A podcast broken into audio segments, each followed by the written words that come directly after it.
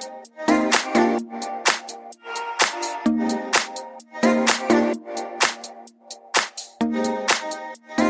Well, good evening. Uh, welcome to Webb's. My name is Kurt Falis. I am the middle school minister here. And, and, I'll go ahead and confess, some of y'all may have already recognized this, but this is my first time here, uh, getting to speak to you guys. And so uh, thank you for, for having me. I'm sure y'all took a vote or something and said, hey, we want to hear from Kurt. And so that's why I'm here.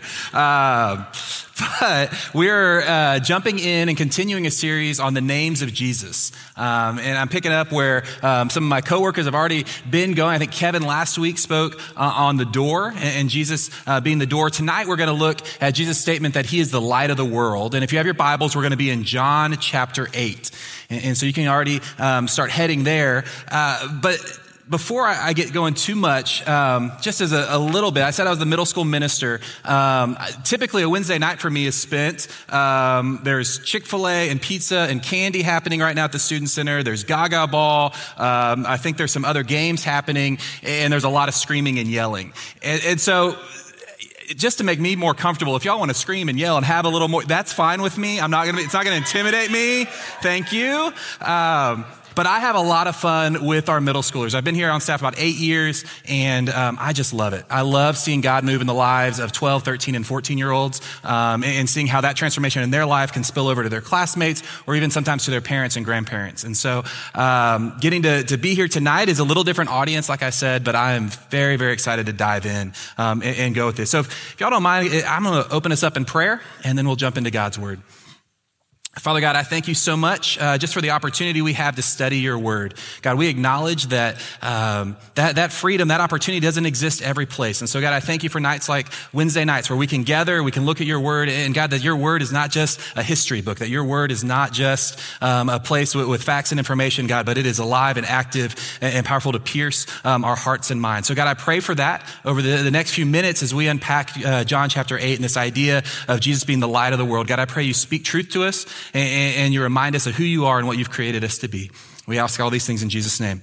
Amen. So I said John chapter 8, and we will be, um, Jesus, um, and I, forgive, I have just, that is the best my handwriting is going to be. Uh, Jesus is the light of the world.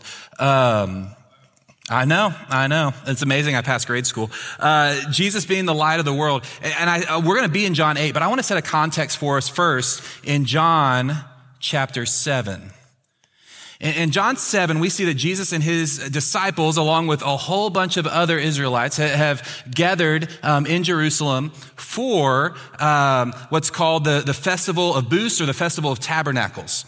And in this festival, what's going on is the people of Israel are spending seven days and they're leaving their homes and they're going and they're living essentially in tents or, or booths. Um, they've set up with, with different tree branches and stuff to create um, a memory of what it was like to live in the wilderness way back in the Old Testament.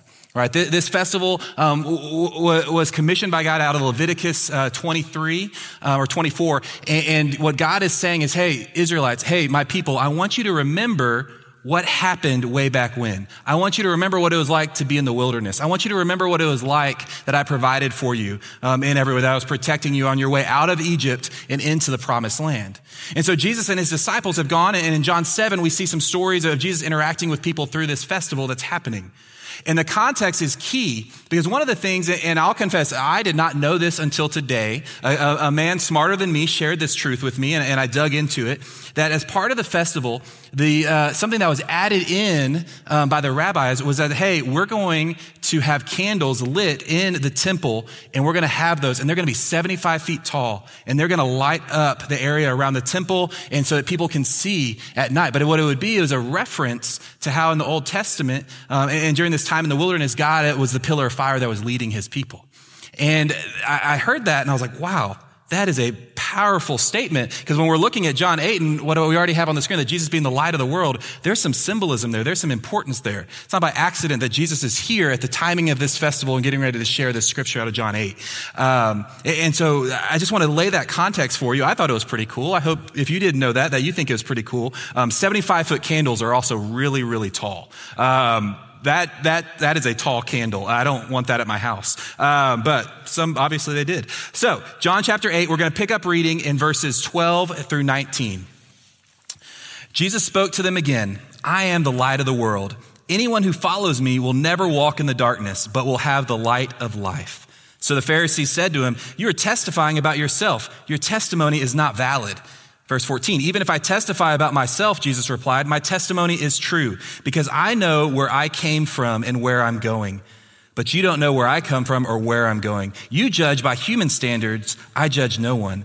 And if I do judge, my judgment is true because it, because it is not I alone who judge, but I and the Father who sent me. Verse 17, even in your law, it is written that the testimony of two witnesses is true.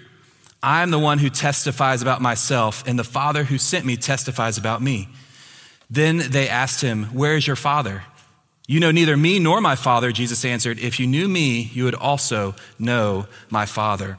You know, I shared that about the, the festival of booths and the, the impact of those candles. See, what happens at the end of the seven days is those candles are extinguished. And on day eight, the, the people gather and it's a time of rem- remembrance. It's kind of more somber that, that, that's being, uh, that's happening. And they're remembering all that God did. And Jesus is showing up right here on day eight in John chapter eight and saying, Hey, I am the light of the world. Y'all just had some light from these candles. I am the real light that's illuminating. I, I think that's a powerful, powerful parallel. Uh, other thing that jumps out here as I'm looking at this passage, um, is Jesus quickly is drawing a comparison. Um, and, and, so I'm going to write here, John 8, and we were in 12 through 19. Um, Jesus is drawing a parallel here, and it starts in verse 13 of trying to almost like a legal defense he's bringing, right? He's bringing this defense. Let me go back and reread um, John 8 13 for you. So the Pharisees said to him, You're testifying about yourself. Your testimony is not valid. And Jesus goes on in the next few verses and says, Hey, my testimony is valid. And he presents this argument, and it goes back to Jewish law that says, Hey, if you're going to defend yourself, you can't just defend yourself on your own. You need another witness to come alongside you. And what Jesus does is he says, Hey, I have another witness who can testify about who I am, and it's my Father. Right? He draws this connection with God. But not only that, this connection um, that, that he has, he's also saying, Hey, me and God, we, we are the we are linked together. And the symbolism with the light is so key in that right? We, we've already referenced with um, the, the festival of booths that's happening in John 7 with the candles that, hey, there's a light presence, and that's to s- symbolize the pillar of fire that existed. But if we were to go back through the Old Testament, we would see story after story, reference after reference of God and light being connected, right? Obviously, the pillar of fire, God in the burning bush with Moses, which if we just wanted to have a side conversation about how wild that story is, I just love that out of Exodus, right? You've got God showing up to Moses in this bush that's not burning up or consumed by the fire, but the fire is there. Um, I never want to come across that, but I kind of do. You know, it's a little bit of both. But um, other references here I just want to share with you very quickly. Psalm 27 1 1, if you're taking notes, you can go back and, and pull some of these up. But Psalm 27 1, this is David writing, and he leads off this, uh, this psalm and says, The Lord is my light and my salvation. Whom shall I fear? The Lord is the stronghold of my life. Whom should I dread? You know, we go forward and we go look at um, Isaiah chapter 60. Isaiah chapter 60, and specifically in verse 19. And Isaiah in this whole chapter is giving a lot of vivid imagery of, of God and who he is, and specifically around light. But in verse 19, he says this The sun will no longer be your light by day, and the brightness of the moon will not shine on you. The Lord will be your everlasting light, and your God will be your splendor. When I was looking up some, some more information, some supporting text about, um, hey, this, with the festival and these large candles, this verse in particular was brought out that this was references, hey, no, God is our everlasting light. Ezekiel um, says this in uh, chapter 1, verses 26 through 28. And you got to love Ezekiel. He's going to speak and write in ways that, that seem very um, descriptive, but also kind of like a science fiction novel. Um, something like a throne with the appearance of lapis lazuli was above the expanse over their heads. I'm not entirely sure what that is. On the throne, high above, was someone who looked like a human. From what seemed to be his waist up, I saw a gleam like amber with what looked like fire enclosing it all around. From what seemed to be his waist down, I also saw what looked like fire. There was a brilliant light all around him. The appearance of the brilliant light all around was like that of a rainbow in a cloud on a rainy day. This was the appearance of the likeness of the Lord's glory. When I saw it, I fell face down and heard a voice speaking. One more I'm just going to pull out for you guys out of Habakkuk, and um, I'm just going to write HAB for that one. Uh, 3, verses 3 through 4. God comes um, from Teman, the Holy One from Mount Paran. His splendor covers the heavens, and the earth is full of his praise. His brilliance is like light, rays flashed from his hand. This is where his power is hidden. You see, and this is just a small sample, but we could continue on um, way past our 6:30 time and talk Old Testament references to God being light. And Jesus is wanting to make this connection to these people that he's speaking to. That hey, I'm declaring that I am the light of the world, just like in all of the Old Testament writings that you know and you treasure, you see God written as light. I am that light. And so that's a powerful, powerful takeaway from us, for us. But additionally, when we think about in scripture and we think about light, that light exists to, to maybe point out a truth or correct something. And if we were just to take a moment, I don't know how many people we have in here who served in children's ministry. Anybody ever do kids ministry in here? Handful? Okay. So kids ministry, like this may not be as, you may not know this verse, uh, but there's a verse that talks about, right, that there is a light to help us on our path, like something with our feet. Does that sound maybe my somewhere in the ballpark, maybe Psalm 119. Uh, Psalm 119, your word is a lamp for my feet and a light for my path. And, and obviously, light provides that for us. And I'm sure we all could come up with stories of how light has shown us the way. Um, when I was a kid, I would get to spend my summers uh, with my grandparents. Not the entire summer, but there'd be a week where I'd go stay with one set of grandparents, a week where I'd stay with another. And uh, my dad's parents, Papa and Grandma Phalis, they would take, um, there were two summers I got to do this. Um, and I was so happy. They got to do it with my older siblings too. But they would take us on a road trip around Texas. And we would go to some caves and taverns. We went out to West Texas and saw the McDonald's Observatory and Fort Davis and all those kind of things. But one of the things that stood out to me was the first time we did this trip, we went to a cave, and I, I, bet every cave does this, but it was my first experience in there. And you go down deep underground, right? And you sometimes ride an elevator, sometimes it's just these long stairs. And I think I was maybe, maybe eight or nine when we did this trip. And so those stairs probably seemed way bigger than they were, but we went deep enough where obviously all you saw was the cave and the man-made uh, electrical lights that they'd wired through it. And there was a point where they got to this one spot, maybe in the middle of the cave, and all of a sudden they turn everything off. And they warned us, right? There wasn't just a, a sudden shut off and everyone was panicking and screaming, but there was this moment where they said, hey, we're going to just show you how dark is dark. And I remember as a kid that, that kind of fear that grips you and then kind of excitement. And I kept putting my hand up to my face, like, can I see it? Can I see it? And um, I'm sure my grandparents at the time were just laughing at me because I was repeatedly saying, I can't see my hand. I can't see my hand. But it was that dark. And, and, and I share that with you because when, when Jesus is saying he is the light of the world, his arrival, his entrance, his, his declaration of this statement is the same power that happened in that cave when the moment they turned the lights back on. It illuminated everything. All of a sudden, I could see a clear path. All of a sudden, I could see our route back out through the cave and the stalactites and stalagmites and all those kind of things. And there's a powerful image there for us that without Christ, we would still be in that darkness. We would still have no understanding of our way and direction. But through Christ, we do. Through Christ's presence as the light of the world, we can see where we should go. Light shows us that right direction. And John 8 um, hints at that when Jesus says, Anyone who follows me will never walk in darkness. Anyone who follows me. Um, you know, another thought about walking in darkness that has a very personal hold on me is when I stub my toe, right? You know, you have to get up in the middle of the night and you're stumbling through because you don't keep nightlights as an adult, or I don't keep nightlights as an adult. Um, but my wife and I, we have a two year old, and those first few months, um, he was in our room, but we made the transition to get him into his crib. But inevitably, young Cameron would choose to wake up at midnight, 2 a.m., 4 a.m., 6 a.m., and then we're up for the day. And so on those times, it was like a tag, like who's going to go check on Cam? Who's going to do it? Me or my wife? And inevitably, whenever I got the opportunity to go, the opportunity I say, because it was a great opportunity to get up in the middle of the night, um, I would always stub my toe in the darkness. Even though I know my house, it was still dark. And so I'm traversing our house, our master bedroom's on one side and Cam's room's on the other. And there's a kitchen, a dining room, a living room, and some steps along the way before you get to Cameron's room. And I hit every, every opportunity. My toe, I think, is permanently just kind of scrunched up because I kept hitting it over and over. But the funny thing is, I never hit my toe in the daylight. I never hit it when I can see where I'm walking, but in the middle of the night and all that darkness, I couldn't tell. In a similar way for us, Jesus is providing the light for us to be able to see um, our route, to see where we're headed. Um, and, and, I think that's valuable. I think that's so valuable for us um, to remember. One other thing that happens here, um, again, is that Jesus is saying, hey, the light is, a way of instruction as well. And I want to point out something that Jesus says in John 12, um, verses 35 through 36. Jesus answered, the light will be with you only a little longer. Walk while you have the light so that darkness doesn't overtake you. The one who walks in darkness doesn't know where he's going. While you have the light, believe in the light so that you might become children of light.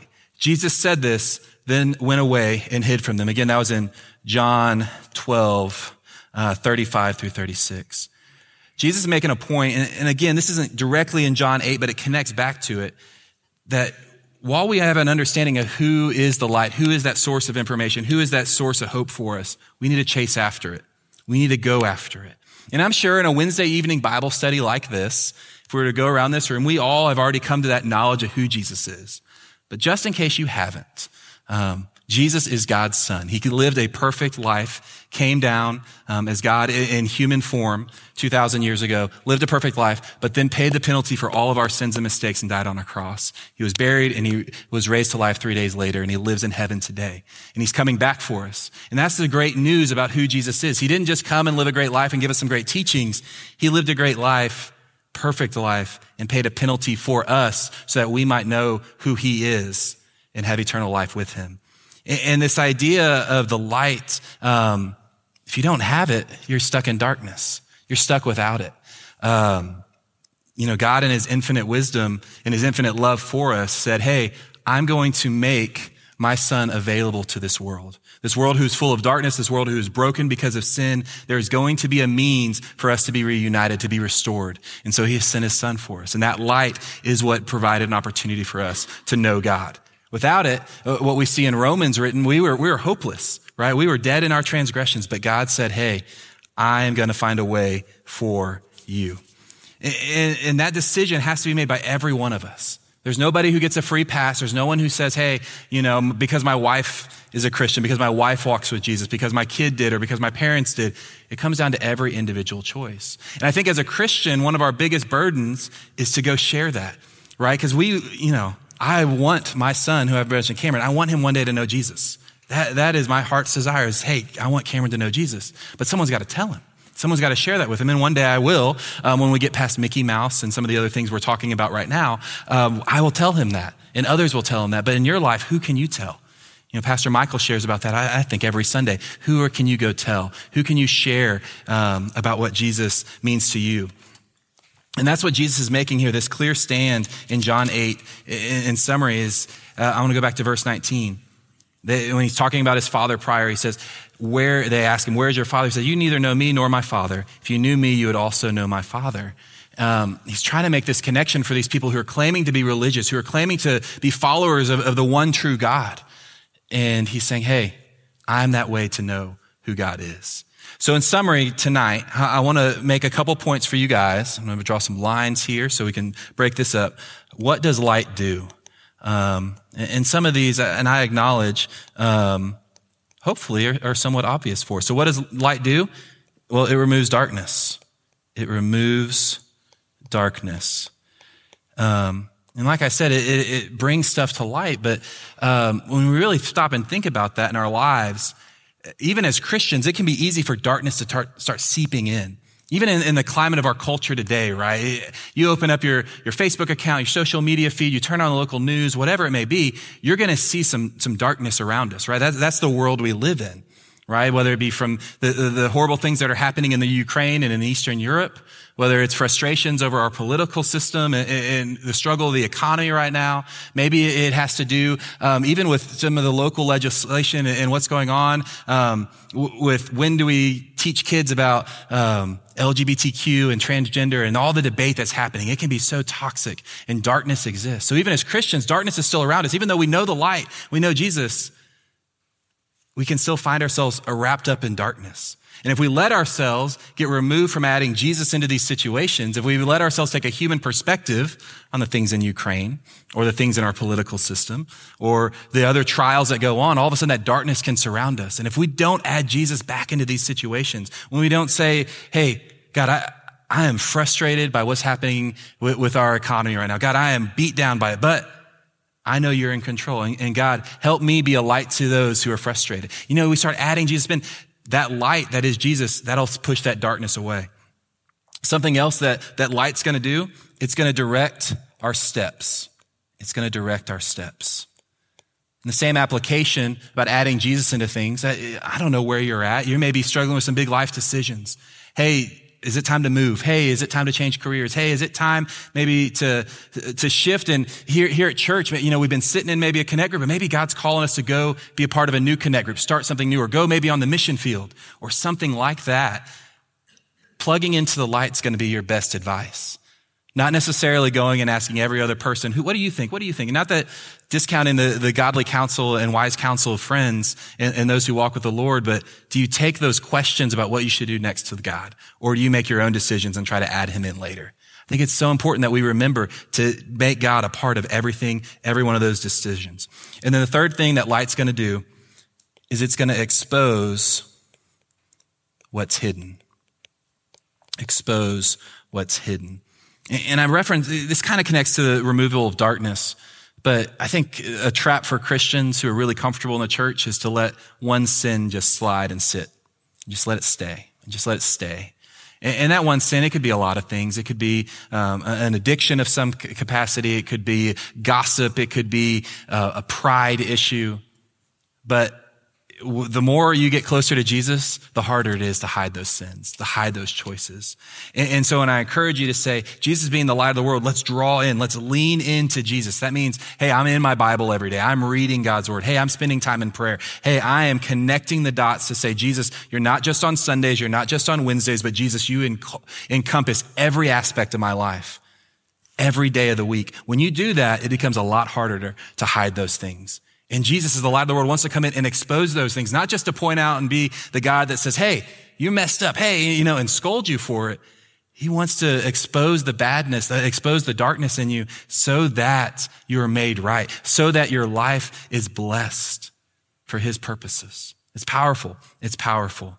Jesus claiming that he's the light of the world creates a link to God for him, but it also shows us where we should go and shows us to, um, and we need to expose the own darkness and sin in our life and get right with Him. I know I'm probably wrapping a couple minutes early, um, but I, I, hope you're blessed here tonight. Let me pray for us, and, and we'll be it will be dismissed. Father God, I um, I thank you for this reminder out of John eight, and the reminder um, of the power that Jesus being the light of the world. And God, I pray um, in this room, you know, the, the 100, 150 people that are here, God, tonight, I pray uh, for each of us God, that you would expose any pockets of darkness, any pockets of sin that are in us. God, that, that you would pierce us with the truth of your word tonight, God, and we would get right with you. And God, that uh, as we talk about light and darkness, God, that you would help us go and be the light to a dark world. God, give us boldness to share the truth of who you are to the people we come across, and give us courage to stand up for what's right um, when so much around us seems to be going wrong. God, I pray you protect everyone as they travel home later tonight. Help us to walk with you. In Jesus' name, amen. Amen. Again, it was awesome to be here tonight with y'all. Uh, a lot of y'all probably know me from the podcast um, that Matt, Pastor Michael and I do. Um, we just released a new episode. I hope you can jump in and, and, like it. If you have questions about how to connect with that, I'd be happy to answer those. I'll be here for a couple minutes. And then I apologize. I would love to get up and walk around to you, but I'm not really walking um, right now. I have a leg injury, and so that's why I've kind of been parked up here. But I would love to meet you, if not tonight, sometime soon. Y'all have a great, great Wednesday night. Take care.